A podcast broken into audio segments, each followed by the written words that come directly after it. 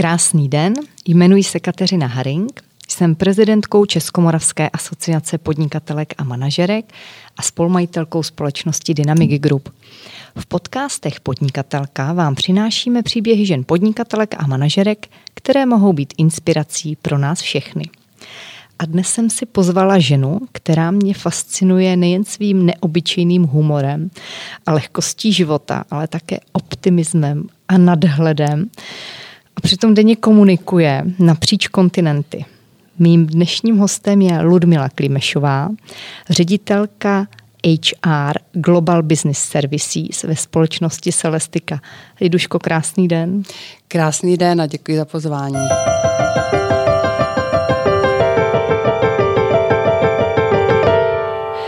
Prosím tě, řekni mi, jak se z holky z Blanenského gymnázia stane šéfka HR tak obrovské společnosti? No, byla to klikatá cesta. Myslím si, že částečně to bylo i dílo náhody, že jsem byla ve správnou dobu na správném místě, také tím, že jsem využila příležitost, když se naskytla, a že když spadnu na čumák, tak se otřepu a jdu dál. Takže co tě nezabije, to tě posílí. Jak se zučila? Dobře. Skromnost stranou. ty jsi, ty, já jsem teda zabrousila do toho gymnázia hned, ale po gymnáziu ty jsi studovala vysokou školu. Ty si nech, jako v té době člověk neuvažoval, že bude nějakým kadrovákem, když bych to řekla ne. tehdejší hantýrkou. Uh, já jsem, Čím jsi chtěla být? Já jsem uh, se chtěla věnovat oděvnictví, protože to začalo v sedmé třídě, kdy jsem si ušila první kalhoty, kapsáče. Uh, ty už to možná nepamatuješ, Jasný, ale, že jo. ale za nás vlastně toho oblečení pěkného nebylo, hmm. takže jsem si musela hold něco ušít a prostě podařilo se to, bavilo mě to. Postupně jsem se vypracovala, šila jsem modely pro sebe, pro celou mm-hmm. rodinu, mm-hmm. kamarádkám. A věděla jsem, že chci vystudovat vysokou školu. Ještě jsem nevěděla, mm-hmm. jakou, tak jsem šla na gymnázium, učila jsem se dobře, takže jsem neměla problém. Bavila mě matematika, fyzika, takže já jsem spíš jakoby tady... A proč jsi šla teda do toho Liberce na tu textilní, když tě bavila matika no, a fyzika? protože to je strojárna.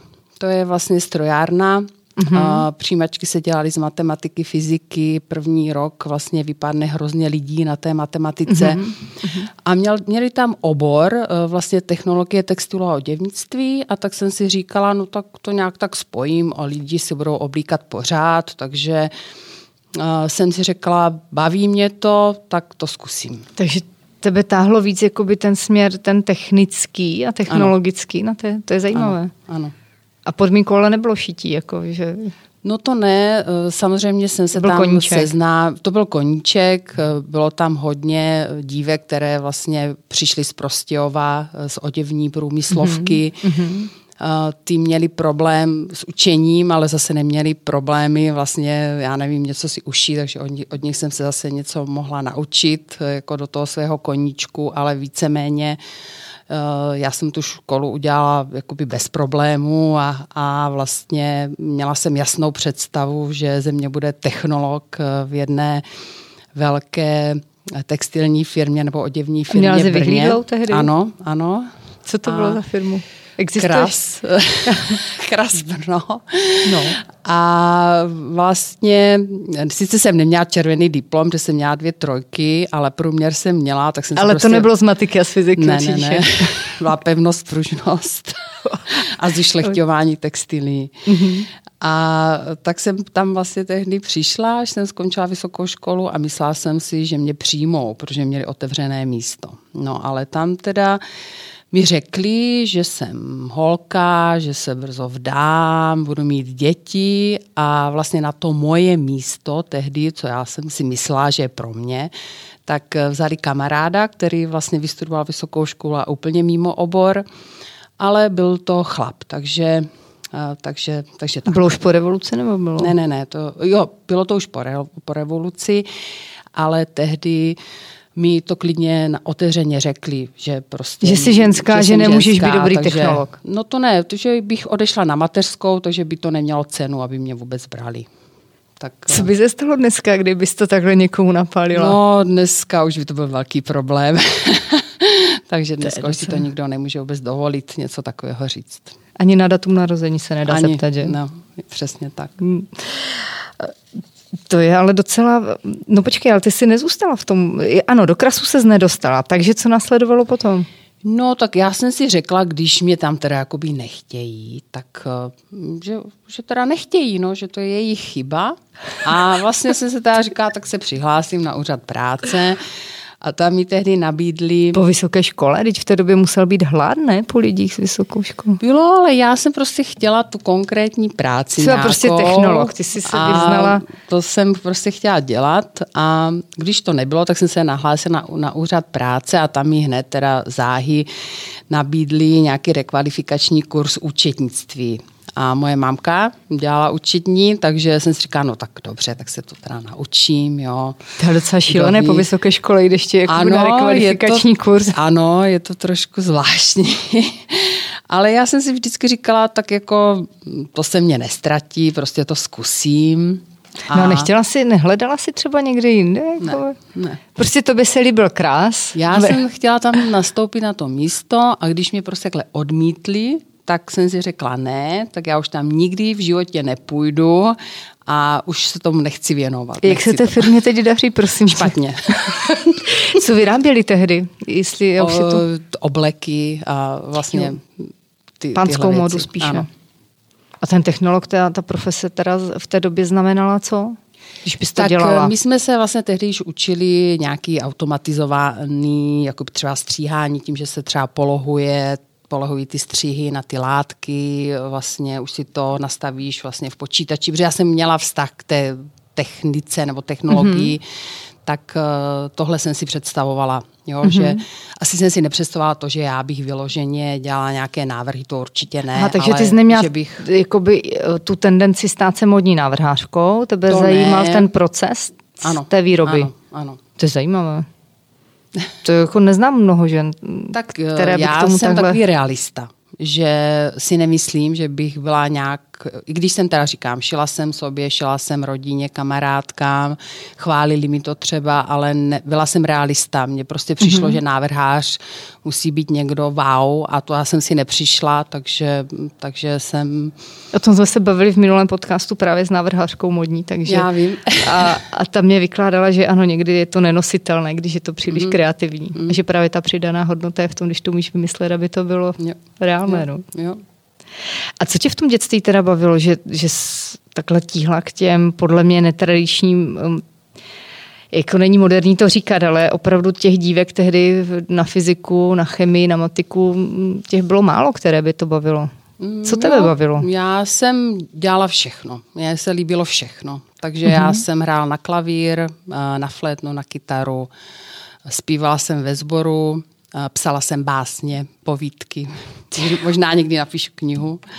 Běhala jsem, přecvičovala jsem aerobik, takže já jsem dělala všechno, to je široký záběr co, co bylo. Co z toho si využila potom dál třeba v kariérním životě?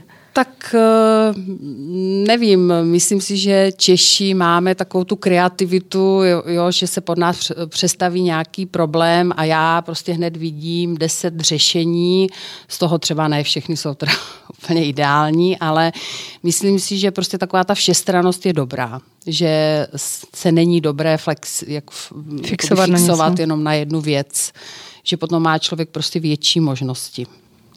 Jaké vlastnosti ti to dalo, které si myslíš, myslím to dětství, nebo co si u sebe třeba v dětství pozorovala a pak si to zúročila v tom dospělackém životě? Tak já jsem se vždycky hrozně snadno učila. Když mě to bavilo, tak jsem se naučila ty věci jednoduše. Neříkám, že si všechno pamatuju, ale prostě byla jsem schopná se uh, učit. Já jsem se teď ptala nedávno i mámky, co, proč si myslí, že jsem se dostala tam, kam se dostala. Jsem se dostala, ona říkala, že jsem byla houževnatá. No tak jako ten, ta paleta široká těch koníčků, teda, to si, no musela si se dobře učit, to si jinak nedá zvládat. Jo, ale mně to šlo samo. A to je právě to, že já jsem potom uh, i potřebovala v tom životě dostat nějaké lekce, protože já jsem proplouvala tím životem hrozně jednoduše. Jako jo? překážky si chtěla. Ano. No chtěla ani ne, ale prostě potom přišly samozřejmě nějaké překážky, nějaké lekce, uh, které, z kterých jsem já byla překvapená. Hmm. Co bylo po tom rekvalifikačním kurzu, když se teda tak strašně ráda učíš, tak si určitě prošla mnohem víc, ale vraťme se na začátek jo. té kariéry, kdy vlastně po vysoké škole si řekneš, tak aha, tak asi těch pět let, ne, předpokládám se zučila, tak asi to nestačilo na to, tak jsem šla ještě, mně to přijde teda docela Je to takový bizár. zvláštní hmm. taky se, když se na to teď tak dívám, tak eh, kdybych měla dítě a to by to takhle udělalo, tak eh, nevím, co tak bych mu na to řekla, ale já jsem vždycky měla stoprocentní podporu od rodičů, a vždycky mě podporovali v tom, co, co jsem ti chtěla. řekli, když po té vysoké jako jsi šla, říkáš taky.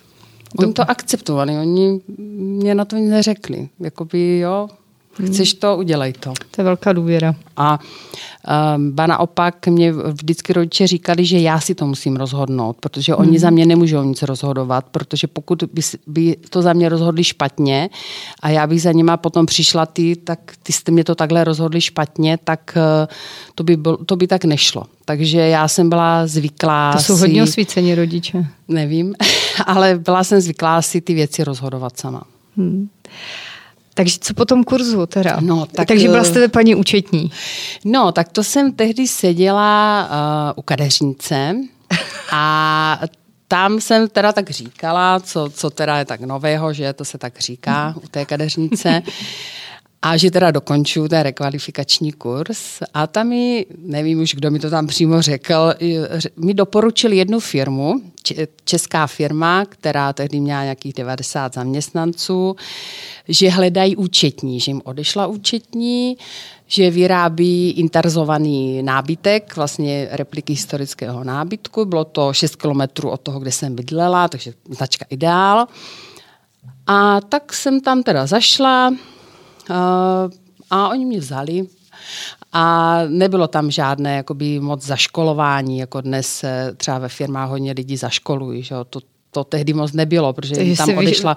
Tak jsem si, šanony, šanony jsem si vzala, probírala jsem si, jak to teda účtovali, měli tam nějaký systém, tak jsem se do toho systému přihlásila a Zpracovávala jsem mzdy vlastně pro 90 lidí a ani jsem nevěděla jak a účtování vlastně pro celou firmu. A hned ti to šlo? A šlo mi to. A dokonce se tam našla nějaké chyby, co vlastně udělala to účetní přede mnou. Takže a když vlastně... jsi nebyla jistá, tak se měla kde zeptat?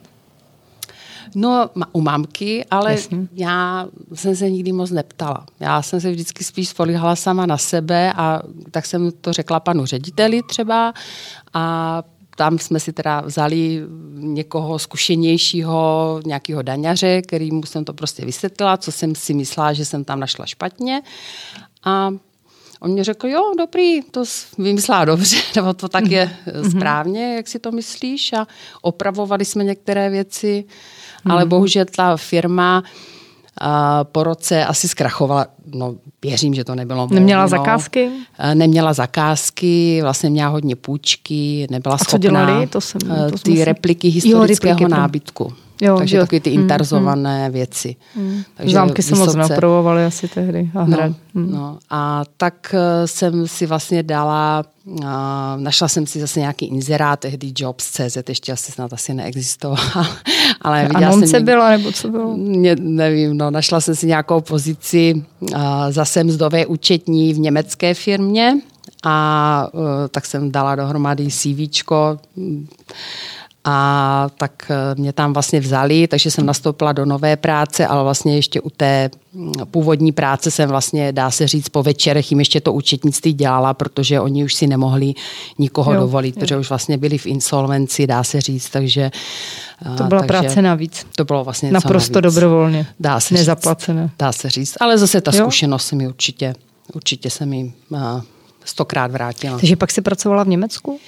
Ne, byla to jakoby německá firma, která vyráběla v České republice mm-hmm. měřící techniku a tu po čtyřech letech vlastně koupila firma Celestika, ve které do, to dnes vlastně pracují. Takže vlastně více jak 20 let už pracuji u jedné firmy. No a jak se teda stalo, že si z toho účetnictví přešla úplně do jiné dimenze? Jakou to mělo genezi?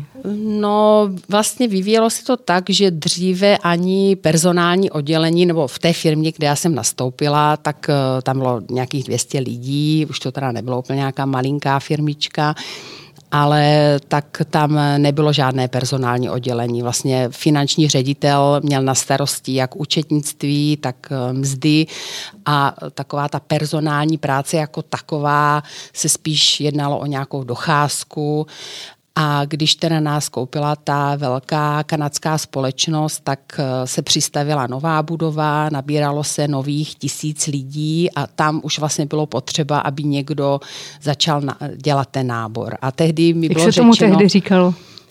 No, už to byl personalista. Ne, už to. Ještě to nebylo to HR, to moderní slovo? A ještě to nebylo tehdy. To Nespomínáš si, jak se tomu říkalo? Mm, to Kádrovák nevím, ale, ne, ale... Kádrovák už to taky nebyl, ale nějaký generalista nebo prostě hmm. náborář. A, mm-hmm. a tam jsem teda měla možnost se zase učit něco nového, protože my jsme vlastně nabírali ty lidi a posílali jsme je do Anglie na dva měsíce na školení. Protože Takže vlastně v tobě viděli potenciál ve firmě?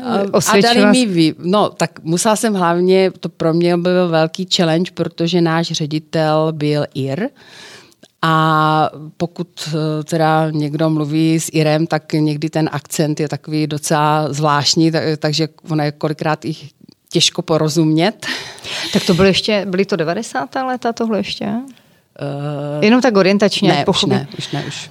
Takže chtěli po tobě znalost angličtiny? Ano. Nebo no, to Já byl jsem hlavní jazyk? měla, eh, vlastně mm-hmm. měla jsem na Gimplu a potom i teda na vysoké škole, ale na té Nestačilo. vysoké školy se tomu zas až tak moc nevěnovalo, jo, takže to... Když potom se mi třeba zeptal ředitel, eh, jako kam jdeš, tak jsem byla vy, jako vyuchaná, co, co teda jako po mně chce, ale byla to úplně eh, taková jednoduchá otázka. Tak musel, musel si člověk jakoby naučit spíš mluvit, protože mm. za nás přece jenom ta angličtina ještě byla taková jako teoretická, bych řekla, že jsme neměli moc příležitostí, Jasně. kde to využít. Mm.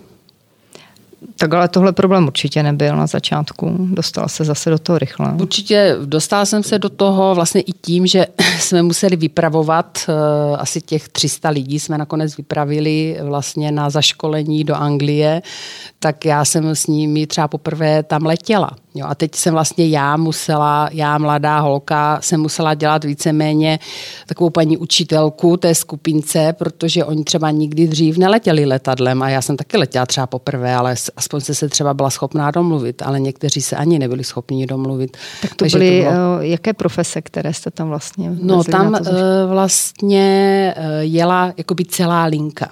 To bylo tehdy... Eh, takže dnešním slovem operátoři. Ano, ne? operátoři, technici, uh-huh. inženýři, vlastně všichni, co dělali na té směně, dá se říct, tak uh, jsme je odeslali do Manchesteru a uh, tam se učili vlastně na té výrobě, potom na konci tu, tu linku jakoby zabalili ta se odeslala teda k nám do České republice a tady už zase ti naši lidé byli schopni postavit a začít na ní vyrábět. No a když nebyli úplně zběhlí v té angličtině, tak jak no, to fungovalo, to zaškolování? tam eh, posílali třeba překladatele, ale to většinou byli studenti, jo, že vlastně s něma na směně mm-hmm. byl někdo, kdo jim to překládal. Ale ono, oni zase, oni byli odborníci, oni věděli, co dělají, takže, takže uh, zase nebylo nutno nějak, jako samozřejmě byla potřeba ten překladatel, ale uh, zase když se jim ukázalo, tak oni věděli, tak co, co dělali. Dělali jsme pro ně vlastně i program na víkendy, takže to tehdy... Jo, poznávání okolí ano, podobně. Ano, ano. Musí být docela zajímavé. Jo, ne? Když bylo, tam byli... to, bylo to zajímavé a moc ráda na to vzpomínám a myslím, že i ty lidé na to, na to docela teďka do, dobrém vzpomínají. V čem to pro tebe tehdy byla výzva vlastně takhle to v rámci jedné firmy změnit? Byl to možná tehdy ještě, řekněme, teda HR byl obor možná v plenkách, nebo ani uh-huh. se mhm. tak nejmenoval, jak jsme říkali. Čem to Tam bylo byla jiné? výhoda v tom, že vlastně ta firma, dá se říct, implementovala nějaké procesy, které měla, tak je implementovala vlastně do Čech. Takže vlastně měli směrnice, bylo to samozřejmě teda všechno v angličtině, takže my jsme prostě nejdřív vzali ty směrnice, přeložili jsme do češtiny, teď jsme se vůbec dívali na to, jestli to má smysl nebo to nemá smysl.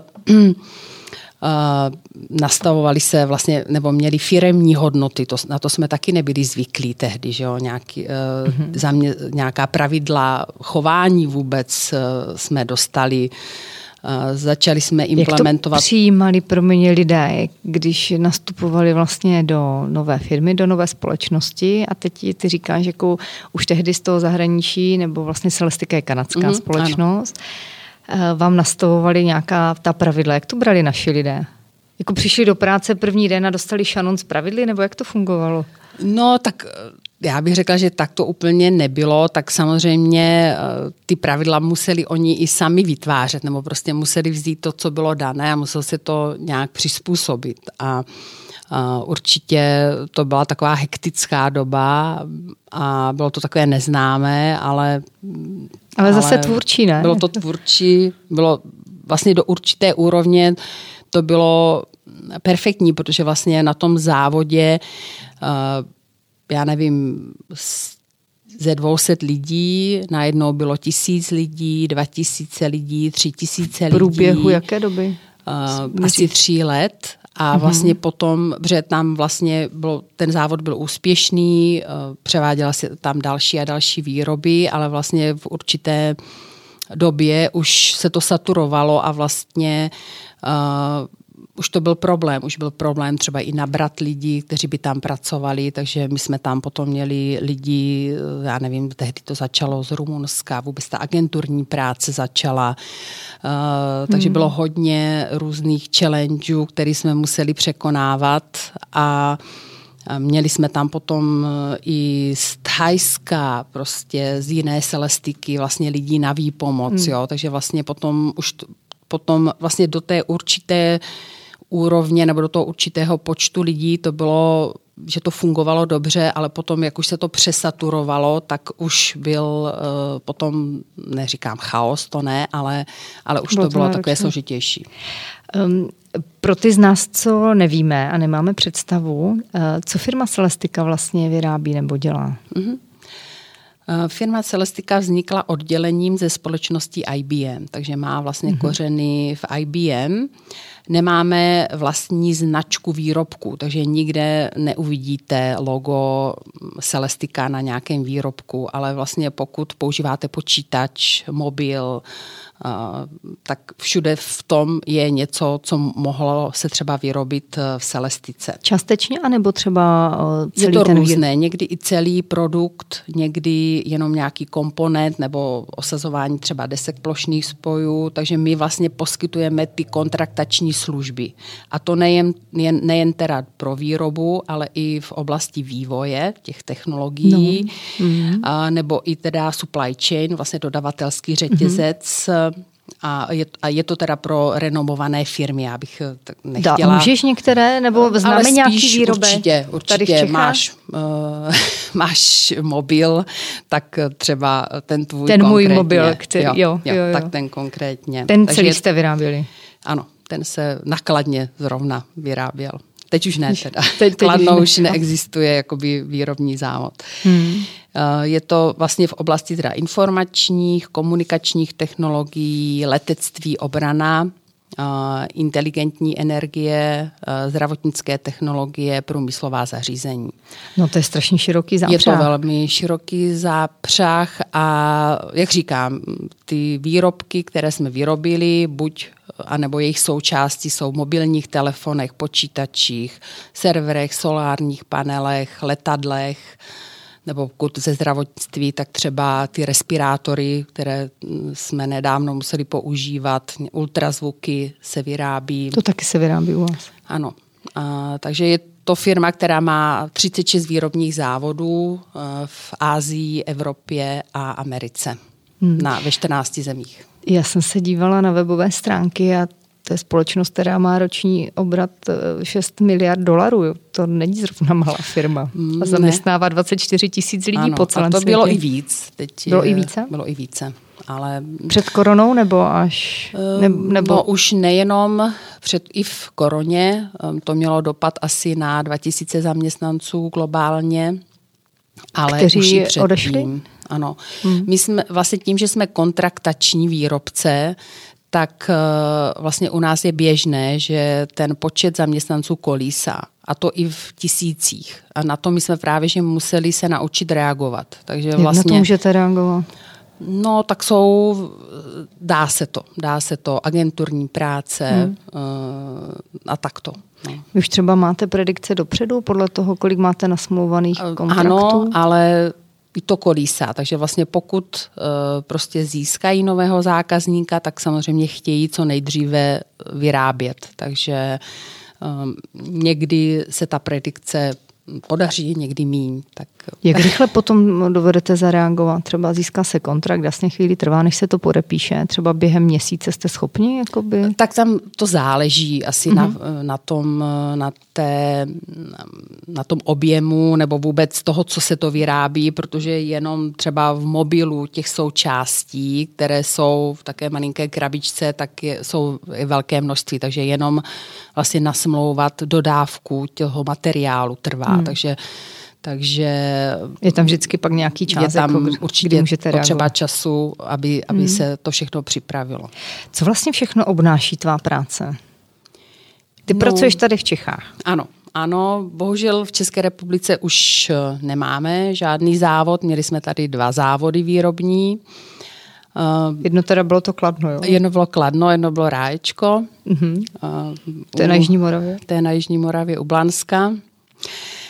A uh, ty závody už jsou oba teda prodané, uh, už hodně let, takže já už pracuji víceméně deset let remotely, ale hodně, hodně cestuji Mám dva týmy. Eh, jeden tým se stará o zaměstnance v Evropě, což je asi teda 9 tisíc, zamě- mm-hmm. nebo takhle 9 tisíc celkově pokrýváme zaměstnanců, protože zbytek je v Ázii. Z toho jsou 3 tisíce v Evropě a 6 tisíc v Americe. Takže já mám jeden tým eh, v Rumunsku a jeden tým eh, v Mexiku a staráme se teda vlastně o zaměstnance naší celé firmy. té velké společnosti, ano. celého toho velkého korporátu. Jo. Jaký je roz... Počítáváme jim mzdy, mm, mm, zpracováme jejich data a, různé věci. Když porovnáš ty dva týmy, jeden teda evropský a ten druhý jeho americký, jaké jsou rozdíly? No určitě v tom rozdíl je, uh, Nějaký Mexičané takový... jsou velmi pracovití a, a velice technicky uh, na výši. Velice technicky na výši. Takže pokud to srovnám s Rumunskem, tak uh, ten tým je víc, má víc na, jakoby těch víc těch zkušeností, že v Rumunsku my bereme víceméně lidí po vysoké škole třeba mm-hmm. a oni se to teprve všechno učí, ale v tom Mexiku už jsou hotoví lidé nebo hotoví prostě, protože tam jsou i ta města, to město má třeba uh, tam, kde máme tu výrobu, tak to je jako Praha v Rumunsku je to něco úplně jiného, takže vlastně tam i ten eh, je z čeho prostě vybírat. A čím to je, že v tom Mexiku jsou lépe připraveni? Oni si toho váží. Oni prostě chtějí tu práci mít a když prostě řeknu, já tady mám nějaký problém, tak eh, já ho mám za chvilku vyřešený. Eh, v tom Rumunsku ještě nejsou na tak nejsou tak vypracovaní, že jim musím poradit, jak se to vyřeší v tom Rumunsku. Ty mi úplně bouráš mé jaké zažité představy. To jsem, já jsem docela jako hodně překvapená, musím hmm. říct. Hmm. A pak mám teda ještě jednoho člověka v Americe, a e, to je úplně zase také jiné. Jo? Je to vlastně zkušený člověk, e, takže tam taky víceméně ví, co má dělat, že jsou více samostatní, bych řekla. Jak je pro tebe náročné, protože komunikuješ napříč kontinenty časovým posunem, jak hmm. je to pro tebe náročné během pracovního dne? A předpokládám, že ti tam do toho padá i ta Ázie částečně. Jo, jo, jo. jo. No, ta Evropa má docela výhodu v tom, eh, že my jsme uprostřed toho časového pásma. Takže vlastně začíná Ázie, takže já dostávám nějaký e-maily třeba v noci eh, z Ázie s nějakýma požadavkama, ale to teda spím, to jako já Nereaguji. to nereaguju určitě, ale dopoledne pořád ještě krásně se dá s nima komunikovat, takže mm-hmm. to se dá jako pořešit hodně věcí a zase odpoledne už se probouzí Mexiko, Kanado, Kanada, USA, takže vlastně i s něma můžu zase spolupracovat odpoledne a s Evropou teda celý den. Takže... No a to znamená, že, že pracuješ od rána jako do, do pozdního večera, ne? záleží. Tak, eh, Chápu, že ne všechny ne dny jsou stejně exponované, ale když je potřeba něco když je řešit, potřeba, tak, asi... tak určitě i do noci něco dělám. To mě potom manžel říká, tak jako seš placená za co? Jako děláš noční směnu nebo, nebo co? tak když vidíš ten drive jinde v zahraničí, tak ti to asi nedá, ne? No já si myslím třeba v čem v Evropě v tom vidím rozdíl a zase i v té Evropě já můžu vidět rozdíl, protože znám lidí ve Španělsku, v Irsku, v tom Rumunsku, částečně v Německu, Francii, Itálii, takže můžu zase i porovnávat třeba ten jejich pracovní styl, ale mně se zdá, že třeba v té Kanadě uh, oni jsou takový víc efektivní, mně to přijde. A čím to je? Mně to přijde tím, že to už vzniká na školách, protože my máme hodně stážistů ve firmě a oni jsou schopní vést meetingy Oni jsou schopní připravovat eh, prezentace vlastně jakoby globálně. Jo, nebo řešíme nějaký, nějaký problém a oni jsou na to schopní říct vlastní názor. Což Kanadě. se, eh, což se, hmm. myslím, v České republice nevím, říkám, já moc teď nemám zkušenost, protože spolupracuji teda jenom stoprocentně se zahraničím, tak si myslím, že takto nejsou ti studenti schopni reagovat. To je můj teda osobní názor. Takže ti stážisté jsou schopni se plnohodnotně zapojit Začne. do života firmy? Ano. Jako úplně naprosto, že prostě to není jenom tady nějaký brigádník, tak mu dát ano. tu poslední práci. Oni reálně ano. dělají kvalifikovanou práci v rámci ano. firmy. Když máme v Rumunsku brigádníka, tak nám skenuje doklady. Uh-huh. Když máme v Kanadě brigádníka, tak ten chystá prezentace. Hmm. No, takže ta kana, ten kanadský způsob se ti zdá takový, jakože nej, jako z těch zemí, když ano. máš možnost A to oni srovnat. nepracují 12 hodin denně. A kolik?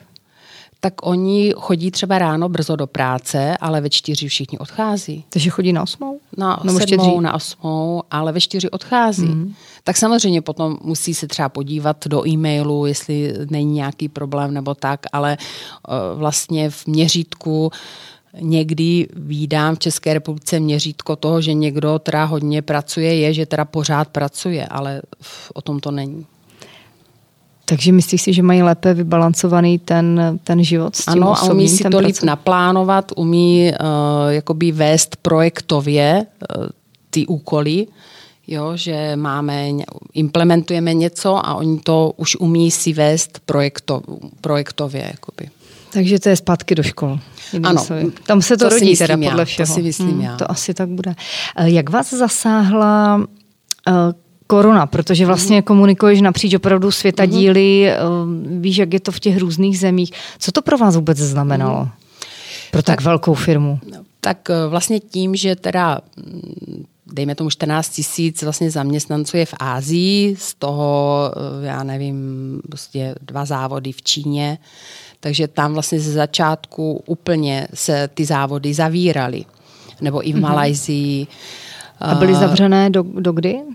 Do toho dubna? Jak to tam bylo? No spíš někdy do května. Uh-huh. Vlastně potom teda vlastně máme třeba platební centrum v Číně bylo tehdy, takže vlastně eh, naše faktury trošičku byly, bylo problém s placením, protože nikdo neměl jakoby zprocesovat. Takže vlastně tam se museli uh, vlastně těm Číňanům, Malajzincům vlastně udělat to nastavení tak, aby oni se mohli přihlásit vzdáleně do firmy a mohli začít pracovat. Samozřejmě výroba ta nejela, ale tí, ta administrativa mohla fungovat. Takže... Trvalo to dlouho, než se to podařilo nastavit? Ne, to se právě že podařilo do, docela rychle. Protože tím, že jsme technologická firma, tak to by teda ještě bylo, aby jsme to teda jako nezvládli. to víš. No ale dobře, i tak to a... možná znamenalo, že tam někdo musel vycestovat, nebo se pletu? Ne, ne, netuší, nemusí že? ani. Nemusí, tak oni samozřejmě tam taky mají IT oddělení. Takže Já vím, se... ale v Tečíně je i přece problém s připojením. Ano, je, ano, ano, ano, ale dalo se to vyřešit. Ale samozřejmě dlouhodobě uh, i tady tyto problémy eh, mají dopad na budoucnost, že vlastně mm-hmm. se potom firma musí zamyslet dobře, tak já některé ty základní procesy musí mít pokryté třeba i v Evropě nebo v Americe, protože nemůžu spolíhat na to jenom třeba na tu Ázii. To stejné bylo vlastně s dodávkou materiálu, protože my vlastně mm-hmm. máme na každém tom výrobku je hodně těch part numberů, jakoby těch jednotlivých mm-hmm. součástek, takže to je vlastně taky velmi složité to vůbec objednávat. Takže někde se třeba nemohlo vyrábět v Evropě, mm-hmm. ještě tady nebyl problém s koronou, ale už se třeba nemohlo vyrábět, protože nebyl materiál potřebný. Mm-hmm. Takže finančně, eh, co jsem se dívala, tak eh, vlastně za kvartál druhý, protože vlastně nejdřív teda byla ta Ázie, potom ano. Evropa, eh, tam zase velký teda dopad ve Španělsku, máme výrobu ve Španělsku, takže tam teda to bylo Tam se asi taky nevyrábělo. Špatné. Jednu dobu se tam nevyrábělo, nevyrábělo, ale ten výpadek byl docela krátký, protože my jsme měli výhodu v Evropě v tom, že už jsme věděli, co nás čeká. Takže oni se už mohli připravit na to. Takže mohli vlastně udělat nějaká opatření pro to, aby, aby ta linka jela, aby, aby prostě se třeba... Prostě ty mhm. zaměstnanci byli v pořádku, prostě nějaké dezinfekce, prostě eh, menší skupinky, nechodili všichni, jako by třeba jedním vchodem, měřili se teploty, nebo ty se měří teda do, doteď, doteď. Takže těch eh, opatření bylo hodně. A podle teda finančních výsledků za kvartál dvě, tak ten negativní dopad, ať už teda z důvodu snížení objednávek, anebo z důvodu chybějícího materiálu, bylo 56 milionů dolarů globálně. Ale vlastně celkově celkové výsledky byly velmi dobré, protože se zase navyšovaly některé objednávky pro to zdravotnictví třeba. Aha. A nebo se odsunuly třeba ty, ty objednávky. Potom eh, vlastně i se vydávaly teda nějaké další náklady přímo nebo nepřímo spojené s tím covidem na to testování nebo dezinfekce nebo i s těmi prostoji, protože na začátku směny třeba se museli lidi všichni eh, jakoby oskenovat tím teplota, takže tím eh, se to zdrželo, Jasně. takže třeba mm-hmm. začali později pracovat. Takže to, se, to zase teda mají spočítané, že byl výpadek, eh, nebo se muselo vydat navíc 18 milionů dolárů přímo tady na tyto náklady. Na ty ochranné pomůcky ano. a na všechno to, abyste mohli fungovat. Ale 16 tisíc, 16 eh, milionů dolarů bylo pokryto zpět eh, v těch vládních dotacích. Takže vlastně firma zase většinu tady těch navíc nákladů byla schopná získat zpět od těch jednotlivých vlád. Jasně. Hmm. Jinak eh, to je vlastně z hlediska té firmy. Čekáte nějaký propad? Jako, eh, bavíte se o nějakých predikcích, jestli třeba půjde dolů obratově společnost nebo ne? Nebo eh, zatím Ten obrat šel dolů určitě, ale vlastně se mění mix té výroby. A vlastně naše taková ta klasická výroba je nízko, nízká marže, nízká přidaná hodnota ale my vlastně teď chceme spíš ty výrobky, kde je vyšší ta marže. Takže vlastně tímto se to podařilo vlastně nějakým způsobem vybalancovat. Samozřejmě eh, jakoby ten negativní dopad tam je, ale vlastně snažíme se to vybalancovat tady získáním prostě těch dalších eh, eh, zakázek plus další, my jsme teda technologická firma, takže vlastně umělá inteligence nebo robotizace, automatizace, to všechno teďka získává na větší prioritě, protože eh, někdy to pomůže.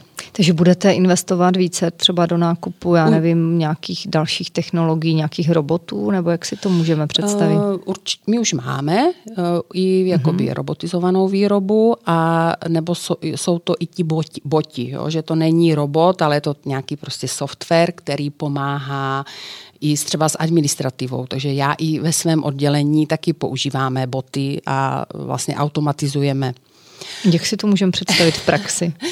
Třeba tak, že když připravíme pracovní smlouvu pro člověka, tak eh, máme jeho informace, máme je v systému, takže někdo jde do toho systému, že on musí si načíst ty informace, teď by to třeba vyplnil eh, v nějakém Wordu a poslal by to někomu ke kontrole, potom by se to poslalo teda tomu náboráři, který by to dal podepsat mm-hmm. tomu člověkovi a tohle všechno vlastně může udělat bot protože my mu uh, vlastně jenom musíme někam dát jakoby popis toho, co má udělat, ale on může si vyextrahovat ty data ze systému, připravit tu pracovní smlouvu, odeslat ji e-mailem.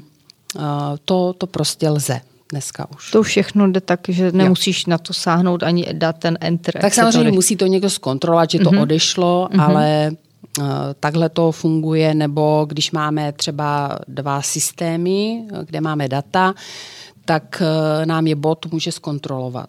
Vlastně vyextrahuje data z jednoho systému, z druhého systému a potom je, potom je vlastně kontroluje, jestli jsou ty data stejná. Já to hodně mm-hmm. zjednodušuju, mm-hmm. ale mhm. tady to jsou práce, které my lidi neděláme rádi. A, a nebo v nich a, děláme chyby. Nebo v nich děláme chyby, ten bot nikdy neudělá chybu.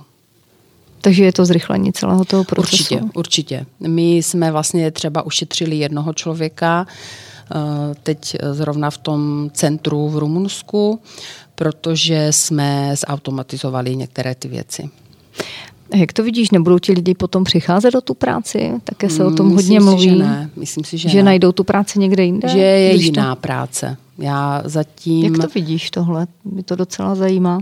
Jaký je tvůj názor na to, hmm. když nás takhle zamění eh, automatizované nějaké procesy, nějací roboti nebo boti, hmm. tak kde potom ten člověk Já si myslím, může... že my si to ještě dneska ani nedovedeme představit, jaký ten svět bude, a, ale děti, naše děti, tvoje děti eh, to už zažijou. Oni vlastně dneska už se i na to dívají úplně jinak. Dneska ty, eh, já nevím, má generace, někteří lidé mají problém vůbec třeba obsluhovat eh, nějaký smartphone. Dnešní děti hmm. nemají problém s ničím. Chytnou, chytnou to do ruky a, a mají, mají to. Takže oni jsou už na to připraveni a ta uh, ta technická revoluce mm-hmm. vlastně už je tady. Mě to právě zajímá, protože jste technologická firma, takže asi jste předpokládám o krůček napřed, tak mě mm. zajímá, jak, jak to děláte vy, jak to vidíte, eh, co je pro vás to důležité a, a jakým směrem si myslíš, že se to bude ubírat, nebo kde jsou ty segmenty, mm. kde to právě bude možná jako první na pořadu tak dne? V to HR není na první na pořadu dne, to je vlastně takový detail, dá se říct. Jo. Určitě největší mm, oblast pro tu automatizaci je ať už teda ta výroba, kdy uh, zase musí tam být nějaký člověk, který něco kontroluje, nebo i ten supply chain, eh, vyhledávání nějaké part numbery vlastně jakoby toho materiálu, to, to, tam je hodně velký prostor pro automatizaci nebo kontrolu vůbec skladu třeba.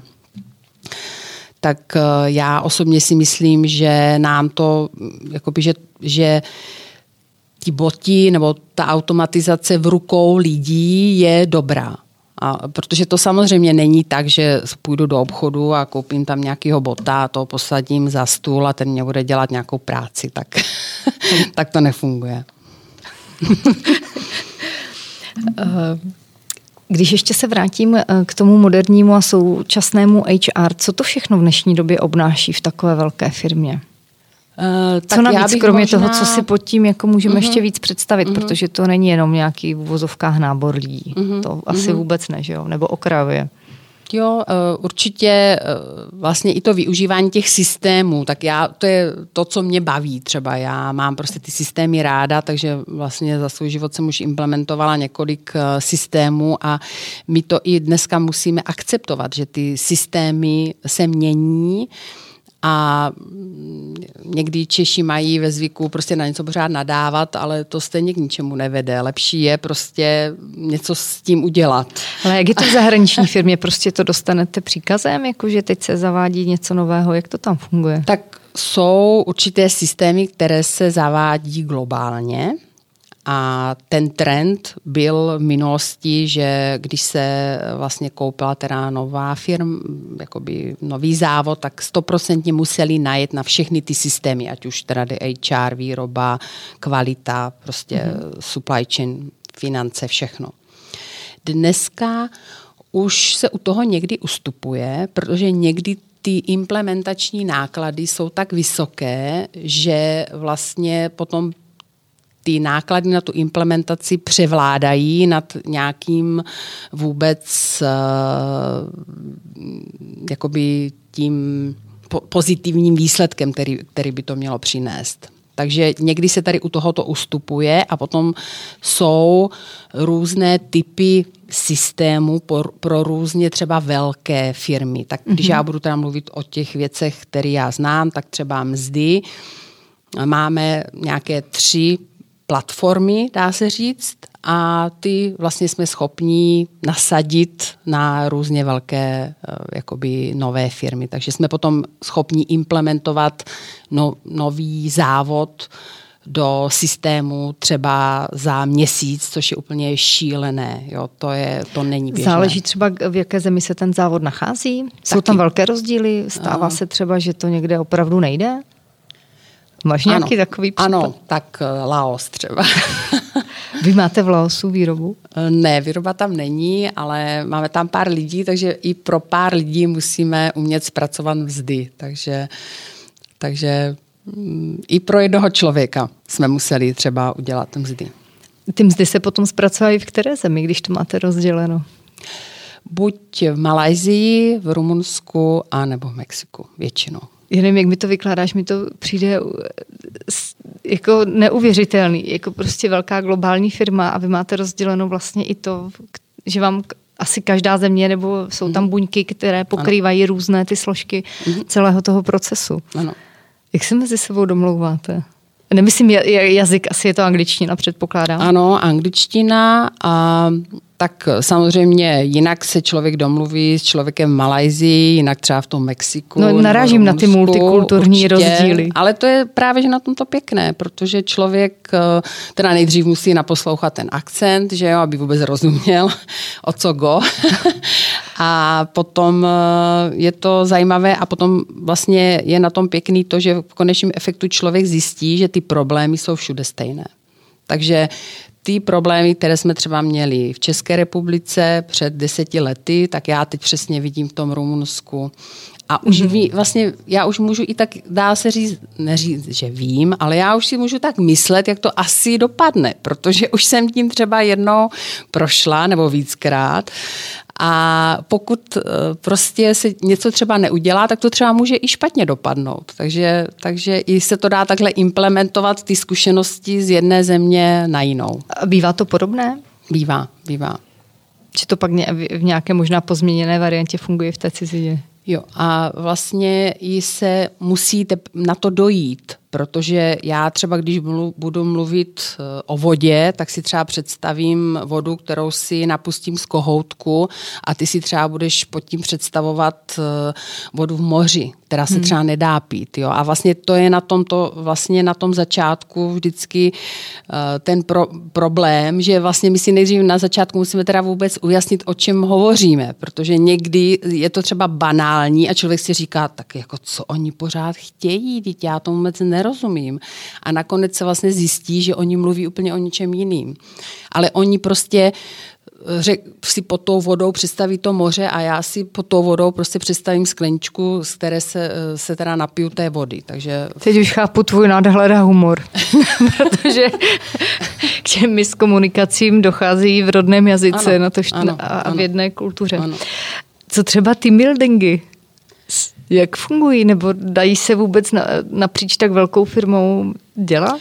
Eh, dají, tak uh, my, když jsme, no, no už je to Nebo nějaké taky skoro takové... čtyři roky implementovali nový systém, tak se to dá využít i k team buildingu, že jsme všichni jeli do Thajska třeba, uh, dělali jsme tam, testovali jsme nový systém, ale u toho jsme vlastně mohli poznat to Thajsko nebo Kolik vás tam bylo tehdy?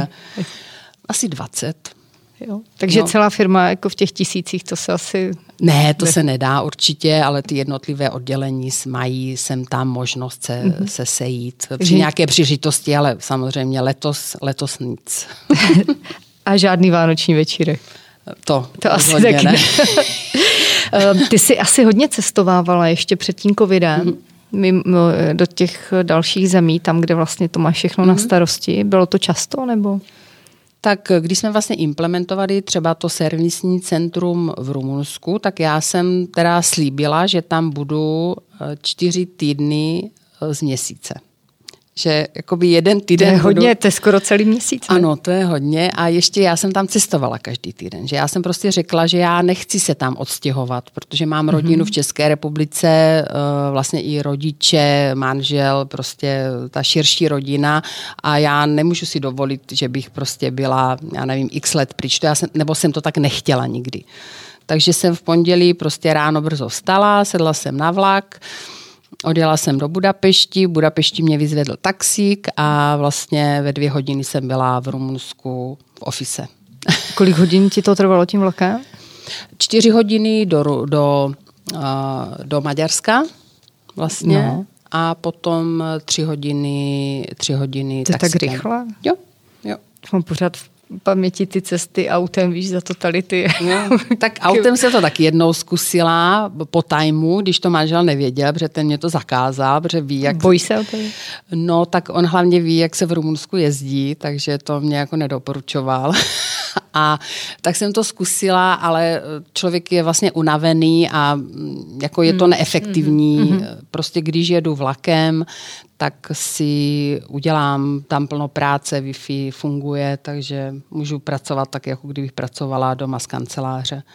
Takže hodně teda jsem jezdila do toho Rumunska. Potom do Mexika dvakrát ročně, ta Malajzie dvakrát ročně. Stačilo to dvakrát do roka tam být? Jo, jo.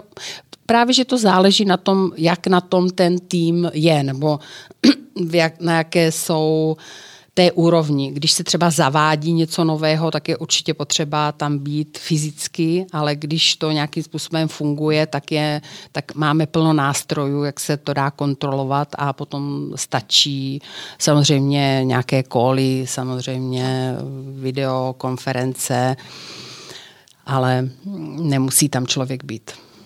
Mně to přijde stejně dost eh, nechci říct jakoby těžké, protože to byla cesta vývoje, že jo, u tebe, ale v takové velké nadnárodní globální firmě vlastně fungovat není jednoduché. Jak, jak se vybírají třeba to... kolegové, nebo jaké jsou předpoklady? No, vlastně je to tak, že eh, se i tam hodně věcí mění, protože uh, ta organizační struktura v takové nadnárodní firmě se mění, nechci to přehnat každý rok, ale prostě když se změní třeba CEO, tak on si komplet prostě vymění uh, jakoby ty ten, ředitele? Ty, ty ředitele. Mm-hmm. Co to potom ty... v důsledku pro vás znamená? Učíte se z toho nového člověka? Ano, musíš se spolupracovat s novým člověkem, jo, nebo já, když teda se zavřela tady uh, jakoby pobočka v té České republice, tak já jsem čekala, že mě propustí, protože se si říká, tak nemá cenu, aby si tady udržovali eh, někoho v České republice a jako museli se dělat mzdy a tady jsou samozřejmě další k tomu náklady.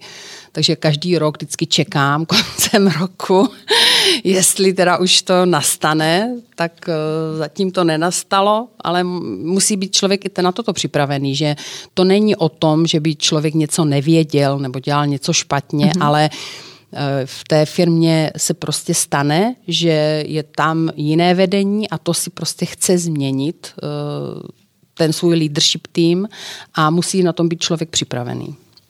Mně to stejně pořád přijde, Jo, hlavní firma Kanada prostě. A pak ty jednotlivý centra, které fakt zpracovávají jednotlivé ty, ty body toho procesu, mm-hmm. aby ta firma fungovala. Já, to musí být neskutečně dobře nastavený systém.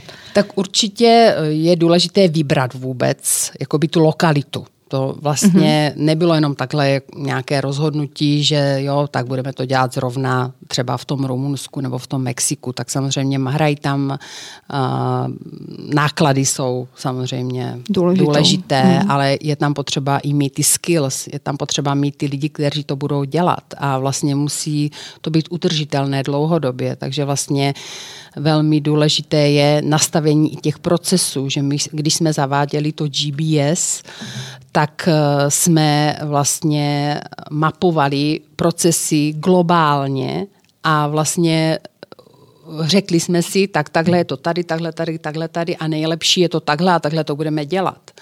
Takže vlastně se všechny ty procesy musely změnit. Já neříkám, že máme všude úplně stejné procesy, samozřejmě jsou tam eh, různé věci, které nelze dělat stejně, ale máme všechno zdokumentované a právě to je, to je to, co se musí na tom začátku udělat, aby to mohlo dlouhodobě fungovat. A teď už vlastně jsme implementovali a teď už vlastně můžeme jenom zlepšovat jenom, protože firma vždycky očekává úsporu. Mm-hmm. Takže my víme, že každý rok prostě po nás budou chtít tu úsporu. Takže já tu úsporu můžu doručit jenom tak, že něco zlepším, že ten proces zlepším, a no, třeba tou automatizací um, nebo... Jsi nositelem některých jakoby těch myšlenek a nápadů třeba, když víš, že ten proces něco může zlepšit, jakože navrhneš? A, ano, ano. My vlastně... Máš v tom volnou ruku? Máme nebo... Uh, i takový proces a vlastně všichni zaměstnanci jsou k tomu uh, vlastně i nabádaní, jo? že my tomu říkáme Think Storm a já vlastně každý měsíc prostě ten můj tým generuje cca čtyři improvementy, čtyři zlepšení. Jo. Ale hmm. samozřejmě to může být něco malého, nebo to je většího a potom se na to díváme vlastně se všema eh, vlastně mm, na tom světě a řekneme, dobře, tak tady tento nápad, který jste vymysleli tady v Mexiku, to je super a my to teďka implementujeme všude. Jak oni vám to prezentují, že je to zlepšení, vylepšení prezentací, nebo jak to? Ne, to je vlastně to je naše aktivita. Jo, že to moji lidé. Já vím, ale oni s tím musí seznámit ty ostatní. Ano, my na to máme systém. Máme systém a tam se prostě zadávají. To by, to by asi stalo za exkurzi. My máme hodně APEC, takže... Já si vůbec takže nedovedu. máme systém a tam se zadají ty, ty nápady, ty potom někdo ohodnotí a vlastně všechno je v systému. Teď mi tak napadá, nechybí třeba sociální kontakt, když jste všichni tak rozeseti po světě? Uh, no, ne, že bys měla málo kamarádů, to ale, ne, ale ne, to mi dělalo problém, uh, hlavně ze začátku, když jsem teda byla zvyklá chodit každý den do práce a potom jsem už nechodila a hlavně to, že jsem ani nemohla mluvit česky. Já někdy mám problém vůbec mluvit česky, protože mě to naskakuje v angličtině, prostě v angličtině a třeba o tom ani nedajdu nějaký vhodný ekvivalent v češtině. Takže když přišel potom manžel z práce, tak já jsem se na něho vrhla a teď jsem si chtěla povídat, ale on jako byl unavený, on se mnou nechtěl povídat, jo? takže vlastně uh, jsme si to museli nastavit a i proto jsem třeba potom se dala i do té Českomoravské asociace manažerek a podnikatelek, protože já jsem si potřebovala s někým povyprávit v té češtině. O těch starostech a, a zkušenostech. A potom zase, když jsem hodně cestovala mm-hmm. a mhm. nebyla jsem moc doma, tak zase museli jsme to doma si nějak nastavit, ale manžel už si na mě odvykl. Tak on teď vlastně, ta koronakrize, on si zase na ně musel zvykat, že jsem pořád doma. Jak se vůbec dá tak náročná, podle mě to je náročné na tu komunikaci napříč kontinenty, mm-hmm. hlavně asi časově, jak se to dá všechno skloubit dohromady s tím osobním životem? To chce asi velkou toleranci ze strany partnera, nebo... Tak určitě uh, ta tole- bez toho by to nešlo mm-hmm. a já bych to možná ani nedělala, kdyby on mi to netoleroval, teda, mm-hmm. ještě řeknu teda takhle, že uh, jsem uh, jako vždycky všem říkám, jako ta práce je dobrá, ale až se vám jednou někdy něco stane, tak oni vás nahradí během minuty tak minuty možná ne, ale prostě všichni jsme nahraditelní.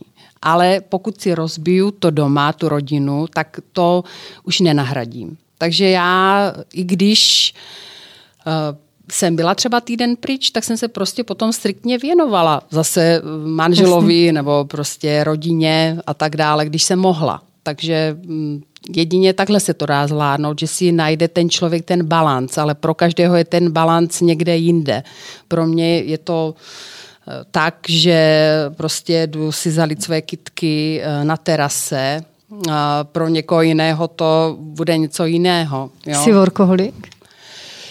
No, už se to asi mění. Asi určitě jsem byla, možná ještě trošku jsem, ale snažím se uh, to upozadit. Ale asi nikdy nebudu ten člověk, jo, že bych řekla, že nebudu vůbec dělat nebo že nechci nic dělat. Určitě budu vždycky hmm. něco dělat, ale snažím se dávat uh, víc toho času na ty mimo pracovní věci. Kolik hodin denně pracuješ? No tak já to nechci nějak jakoby měřit, jo. Tak víš, ale... jako když sedneš v počítači, nepo, ne, nebudu počítat, že jdeš zalít ty kitky, jo, jo. to je tak pět, deset minut. ne, Možná tak víc. právě, že jo, že si myslím, že je důležité v tom pracovním zápřahu, jako by si najít třeba těch pět nebo deset minut na to, aby si tak člověk vyčistil tu hlavu, jo? nebo mně to mm. aspoň tak funguje. Nebo když se mně něco nepodaří, tak nemůžu se hroutit a tak prostě si řeknu, dobře, tak teď to prostě nechám na chvilku, teď prostě udělám něco jiného, vrátím se k tomu za chvilku a už se zase na to dívám jinak. Takže... No ale stejně asi online si 12 hodin denně minimálně, podle mě. No, tak uh, možná i víc, jo, že, mm. že... Když vezmeme všechny ty, všechny ty eh, časové věci, pásma tak, tak a posuny. Jo, asi jo tak to je trošku... Já to nevnímám negativně, naopak, jako jenom ne, si myslím, právě že... člověk musí si to tak nastavit, že to tak chce a vlastně i ta firma se vyvíjí časem a dnes se už taky vlastně dává větší důraz na to, že, ten, že musí být ten balans mezi tím osobním a tím pracovním životem. A to není kliše. To je prostě i to, že uh, my jsme třeba natáčeli různá videjka, zaměstnancům, jo, že to, že někdo sedí prostě v ofisu 12 hodin denně, neznamená, že je prostě efektivní. efektivní. Mm-hmm. Jo, a vlastně dávali jsme takovou zpětnou vazbu těm lidem a dávali jsme jim takový jako malinký návod, jak to mají dělat, jo? že vlastně mm-hmm. v dnešní době je běžné ty online tréninky, ale my jsme si třeba hodně věcí dělali i sami, nebo organizujeme takzvaný cup of knowledge, vlastně, že já mám teda třeba, mám nějakou znalost, kterou můžu šerovat s těma ostatníma, tak vlastně uděláme, nevím, takovou jako 30 minutově jakoby školení, ale to není školení, mm-hmm je to jako... Seminář? Je workshop? to spíš takový workshop. Mm-hmm. Jak to berou? Jako- natáčíme jako... to, mm-hmm. potom vlastně ty lidi to mají k dispozici i to video. A uh, takže vlastně to učení uh, nebo i to zlepšování je součástí každého dne, by se dalo říct. Když třeba, jak říkáš, tohle máte a tohle děláte, Eh, jaký je to zájem třeba z, od kolegů z různých těch zemí? No. Jako, protože ty, workshop, dobře, online všechno si to dobře představit a teď oni se tam musí samozřejmě nalogovat, přihlásit. Mm-hmm. Takže asi dopředu domlouváte nějaké termíny a tak mhm. dále. Mm-hmm. My vlastně máme, my tomu říkáme organizational processes uh, a to je vlastně v, tak, funguje to tak, že na každém tom závodě máme člověka, ale to on dělá jakoby navíc k té své práci. To Chápu. není personalista. Ne, já tomu, jasně. Je to no. prostě člověk, který má zájem dělat něco jiného a vlastně ty lidi se mají možnost i učit jiné věci, jo, nebo třeba i prezentační dovednosti a takhle tady tou jakoby nenásilnou formou. A oni vlastně tomu dělají takový promo eh, jakoby na těch různých ostatních eh, sajtech, na těch ostatních závodech. Proč nepošlete třeba vyloženě na nějaký kurz? Plat? V té konkrétní zemi, nebo je to lepší? Tak? No, Já nevím, mě se zajímá ta zkušenost, jo? přijde no, mi to no, zajímavé. Tak, uh, ono těch kurzů je hodně a i naši zaměstnanci mají možnost jakoby chodit na ty kurzy. My vlastně máme target 24 hodin tréninkových ročně vlastně pro každého.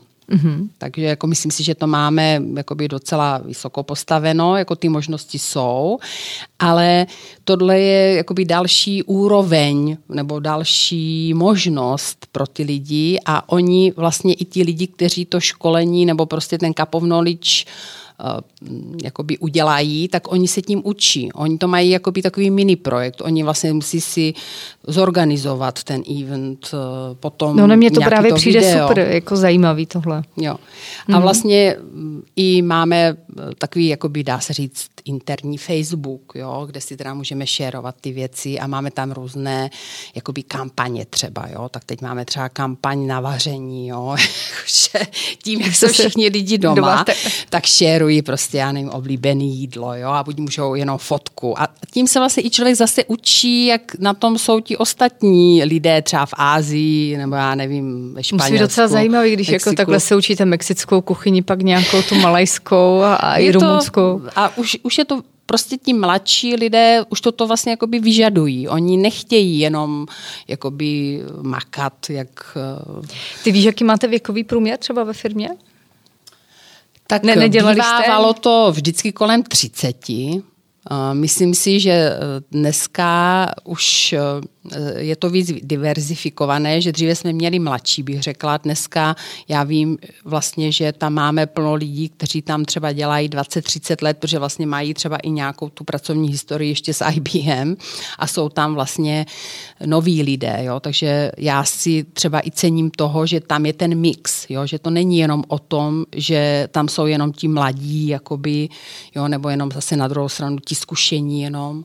No, ale to je mladá firma, podle mě. 30 není hodně, ne? Jo, jo určitě, ale, ale vlastně už to i roste, dá se říct, ten věk. Co si myslíš, že je třeba společné pro tvé kolegy napříč těmi kontinenty? Jaké, jaký mix třeba vlastností pro to, aby člověk vůbec mohl pracovat v takové obrovské společnosti nadnárodní? Globální. No určitě to je odolnost. Člověk musí být odolný, určitě. protože vlastně v současné době je všechno, jako by se všechno mění, se všechno rychle. Mm-hmm. Jsou, je hodně požadavků, je hodně práce. Takže já třeba vím, že když jsme nabírali nějaké nové lidi, tak oni nebyli schopni vůbec uh, jakoby nastoupit, protože pro ně to bylo hrozně moc té práce protože mm-hmm. si to neumí zorganizovat nebo neznají všechny ty technologie tak natolik dobře, aby to mohli mm, tu práci udělat. Takže ta odolnost je důležitá, protože pořád se na vás hrnou nové a nové požadavky a vy musíte vlastně Rychle tomu reagovat. odolat. Musíš, musíš na to reagovat. No jinými překonávat překážky. No jinými slovy, to se nedá se stihnout za 8 hodin denně. No, nevím, no, většinou No ne, ne. tak jako když se na tebe valí spousta nových informací no. a požadavků, mm. tak ti chvíli trvá, než se v tom určitě, z, určitě. zorientuješ. Máš to třeba zjištěno, když vám nastoupí nový člověk, jak mu to dlouho trvá, než opravdu pochopí jakoby všechny ty procesy? No, já vím, že pokud ten člověk to nezvládne nějak pochytit za měsíc, neříkám, že všechno, ale pokud za měsíc není schopen doručit aspoň něco, tak eh, ten člověk většinou sám odchází, mm-hmm. protože to není eh, komfortní pro člověka, aby uh, jakoby nějak neplnil, jo? Nebo, nebo měl pořád pocit, že něco nestíhá. To, to, mm-hmm. není, to není komfortní pro člověka, takže většinou do jednoho měsíce se to dá poznat. Když to srovnáš a když si vlastně před, je to 20 let, si hmm, říkala, jo. do firmy nastupovala a když to srovnáš s tou dobou nyní, nakolik se to proměnilo? No, proměnilo se to několikrát tam a zpátky. Jo? Jak tomu můžu rozumět? No, je to tak, že těch uh, změn je, je pořád hodně a někdy se změna udělala o 180 stupňů třeba. Jo, ať už jde třeba o, o vůbec organizační strukturu firmy. A když to vezmu z pohledu toho, že třeba je více těch technologických vymožeností, mm-hmm. více takových jako toho, co ti má v tom životě pracovním pomáhat, tak to se změnilo asi hodně, ne? To se určitě změnilo, ale zase jsou lidi, kteří to neumí jakoby s tím naložit. Jo? Pro někoho ta technologie uh, není uh, jakoby dobře uchopitelná, ale myslím si, že je to pořád víc a víc nutnost, jo? že vlastně někteří uh, lidé nebyli schopní vůbec uh, jakoby se přizpůsobit nějaké změně, ale tak ty už tam určitě teďka nejsou. Že? No já myslím, že ten posun je obrovský, proto mě to i zajímá, protože se tím podle mě hodně zrychlil ten, ten, ten život a ano. všechny ty procesy v těch firmách, tak spíš jsem narážela mm-hmm. na mhm, tohle. Mm-hmm. Jak tohle třeba vnímáš, jestli vidíš jako to zrychlení? Určitě, určitě. Tak i v počtu třeba e-mailů, tak jako nechci to vztahovat mm-hmm. na nějaké mm-hmm. počty, ale tak určitě tam, když jsme začínali. Tak, tak byly ještě faxy, ne? To ještě ani e-mail nebyl, že jo. No ne, jako když se na, jako zamyslíš mm-hmm. takhle, tak... Určitě. Mm. Je, je, to, je, to, je to tak, ale bude se to dál vyvíjet, takže nemůžeme ustrnout a to pořád. Takže jaké požadavky jsou na, na člověka, který by chtěl a měl chuť pracovat v globální firmě? No já si myslím, že ta odolnost, mm-hmm. přizpůsobivost, vytrvalost a musí něco umět, že jo? Tak jako když... To beru jako samozřejmě předpoklad, ale no. myslím to takové z těch uh, soft skills se tomu říká ano, třeba. Ano. A Takže. musí se umět uh, učit věci a uh, musí se jakoby i sám ty věci učit, jo? že vlastně uh, někdy, Čemu to nebudete lít? Jakoby? Jako jako říkám, už máme ty procesy, máme ty manuály a nevím co všechno, ale to pořád ještě není, není všechno, že jo? To nestačí dát to rozdat manuály a teď, po, jako teď jedeme. Dá se odhadnout uh, už při pohovoru, jestli se chce učit? Poznáš to třeba?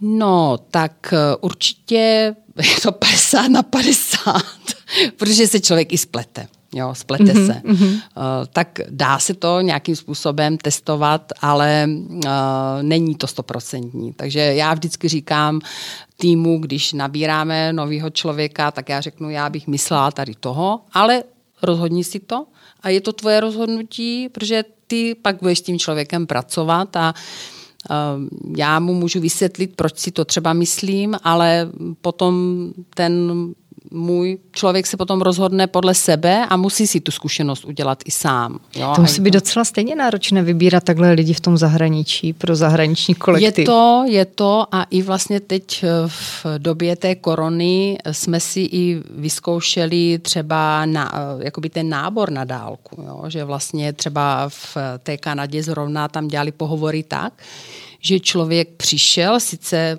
do té kanceláře, sedl si do meetingovky, tam mu takhle otevřeli počítač, on si k tomu sedl, k videu a ten HR nebo manažer, manažer seděli třeba vedle, protože byla ta obova prostě z ano. toho covidu, mm-hmm. tak se to i takhle dělalo.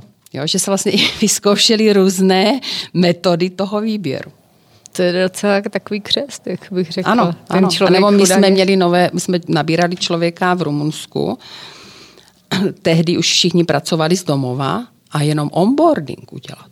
Jo, jenom jako musel stejně ten člověk tam přijít, musel si vyzvednout mm-hmm. teda aspoň laptop, že jo, mobil a tady tyhle ty věci, ale uh, to um, ani, ani ten člověk to nedal třeba konkrétně.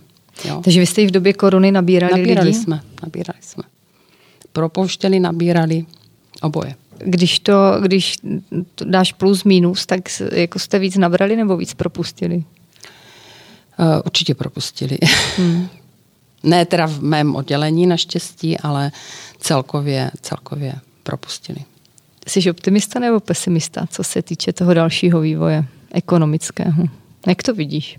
Tak mm, jako nebude to jednoduché takhle. Jako, určitě se z toho dostaneme, ale určitě to nebude jednoduché. Myslíš, že budete propouštět? Myslím si, že ano, ale hmm. Že bude záležet záleží. na, na objemu asi zakázek. Ano, ano. Hmm. teď se hodně teda mm, jakoby věnujeme té oblasti zdravotnictví, kde vlastně je vidět i ten posun vlastně k tomu proaktivnímu modelu, třeba už jenom, já nevím, když lidi byli nemocní a že třeba jenom telefonovali tomu doktorovi, tak eh, dneska už se to zase bude posouvat dál, že budou mít, já nevím, třeba nějaký chytrý hodinky nebo nějaký prostě hardware, který bude vyhodnocovat prostě eh, stav toho člověka, bude posílat data někam do nějakého data uložiště, tam to nějaký bod vyhodnotí, pošle ty výsledky lékaři a ten lékař podle toho bude, kontakt, bude zase mluvit s těma lidma a už bude třeba vědět více. Takže toto Myslíš je... si, že třeba i vy jako firma budete investovat tady do těchto chytrých zařízení, které těm lidem ten život usnadní, třeba jen do těch ano, jako chytrých hodinek? Jako myslíš si, že to je jo, určitě, jeden určitě, z momentů? Určitě, jo. No a v oblasti toho HR teda, co myslíš, že nás čeká? Hmm. Tak eh, já si myslím, že, ehm, že nás čeká něco, co my si vůbec nedovedeme představit. Ale to nebude teď ještě, já nevím, třeba pět let, ale možná to ta korona všechno urychlila, možná to bude dřív, nebo možná eh, naopak se to třeba zbrzdí teďka, já nevím, ale vím, že ten svět se vlastně změní jako hodně a i ta HR práce se posune úplně někam jinam, ale protože nevíme ještě, co nevíme, tak eh, prostě... Mm, Netroufneš si odhadnout, ne, co ne. by mohlo být třeba úplně jinak, nebo od čeho se bude upouštět? Tak eh, určitě ten trend je mít tady ty servisní centra, mm-hmm. že? Ano. Eh, jedno eh, z řešení může být, že se to zase decentralizuje. I to je možnost. Že se to přesune zpátky, zpátky do jednotlivých zemí. Zpátky. Jo, že vlastně my jsme firma, která je, dá se říct, centralizovaná, která má ty procesy centrální, ale jsou firmy, které nejsou, jo, které jsou ba naopak decentralizované a každá, každý ten závod si to dělá podle sebe. To je třeba... Myslíš, že to třeba ta centralizace ušetřila náklady firmě? Jak, tak měli jste to Já spočítáno? Já určitě, ale ono je to eh, na jednu stranu náklad a plus, že víš. Jo, že vlastně pokud necháš ten závod, asi máš svou vlastní firmu, tak to víš sama. Nemůžeš vlastně... No ale malou. No, ne no a tak o to hůř právě. To je no právě, ano, o to hůř. O to hůř. Takže vlastně tam to není třeba někdy jenom o těch nákladech, hmm. ale je to ba naopak proto, hmm. aby se vědělo, co se tam vůbec děje. Uh, máš nějaké sny a plány, kde se třeba vidíš za několik let, třeba za deset let, i když v dnešní době se strašně těžko Právě, právě. Já plánuje. teda uh, vím, nebo mám v plánu, že časem už nebudu pracovat na takové třeba vysoké pozici, že bych chtěla třeba pracovat na nějaké nižší pozici, mm, já nevím, neříkám nějaký dobrovolnictví, i by to třeba bylo, že by to byla prostě práce jenom pro radost, to bych chtěla, Uh, nevím, kdy, jestli to bude za pět let, za deset nebo za patnáct, to, to nevím, ale jako budu chtít se ubírat jakoby tady tímto směrem. Uh, co se týká rodiny, tak doufám, že tam to bude fungovat dobře, že se jednou odstěhujeme možná zase zpátky na vesnici, jako pochází z vesnice, teď teda bydlím v malém městě v Brně, ale zase asi se potom vrátím jednou na tu vesnici.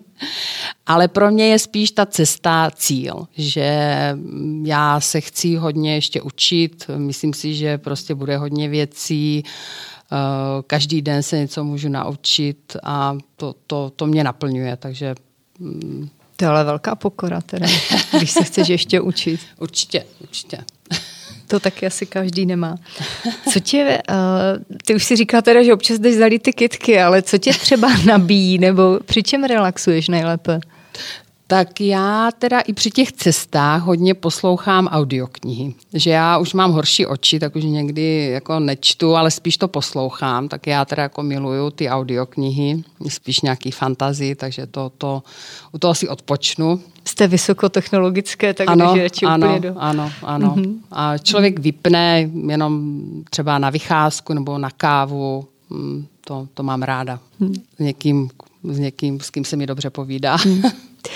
Co bys vzkázala ženě, která třeba uvažuje o tom prosadit se v nějaké velké nadnárodní firmě?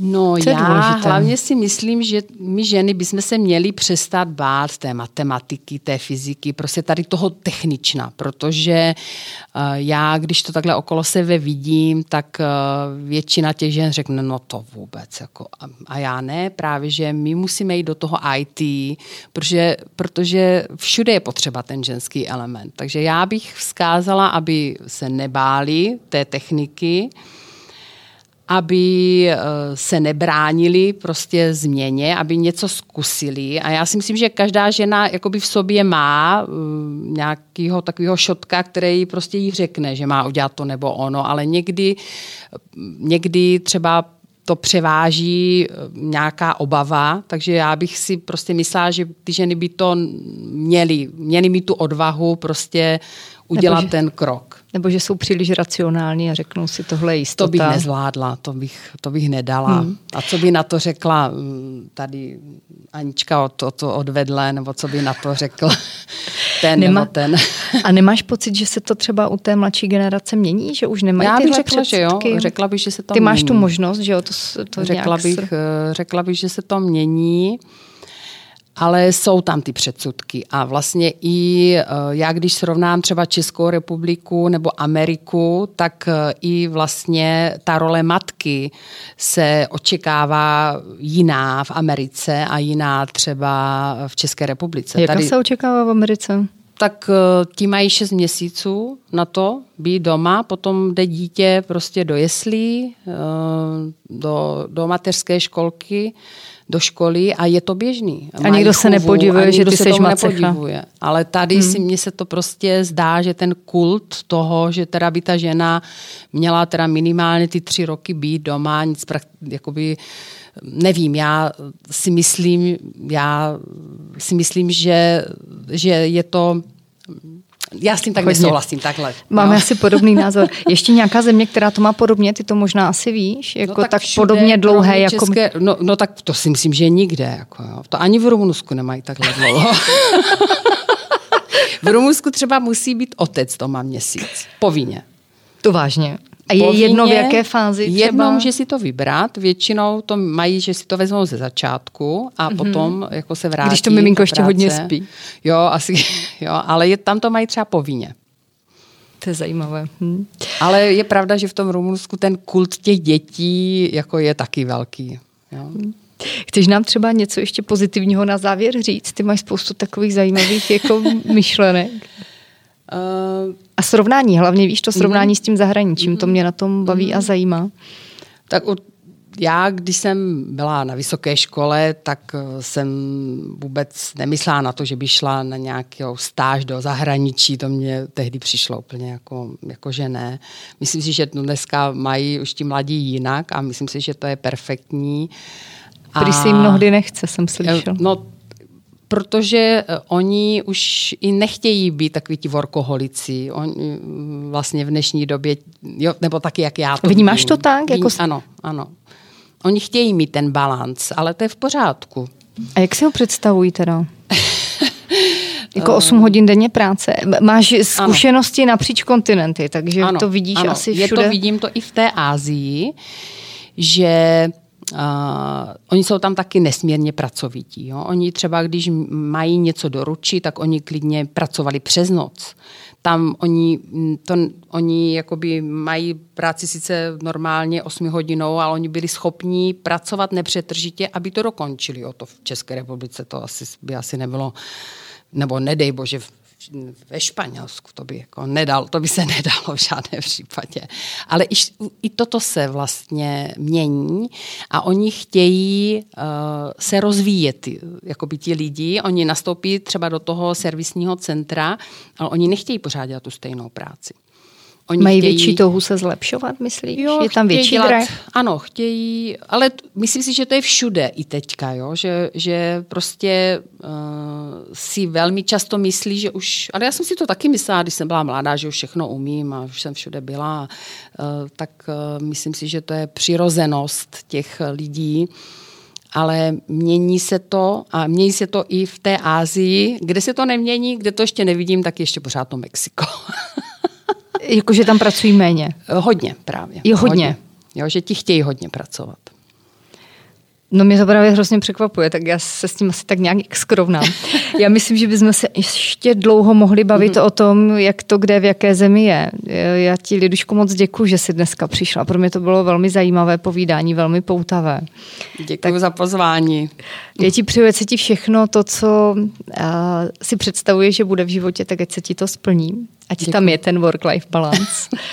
a budu se těšit, že třeba po nějaké době si uh, zase řekneme, jak mhm. se to v tom světě posunulo, protože si myslím, že žen, které pracují na tak vysoké pozici v globální firmě a společnosti je málo. Takže ještě jednou moc velké díky. Já děkuji. Krásný den.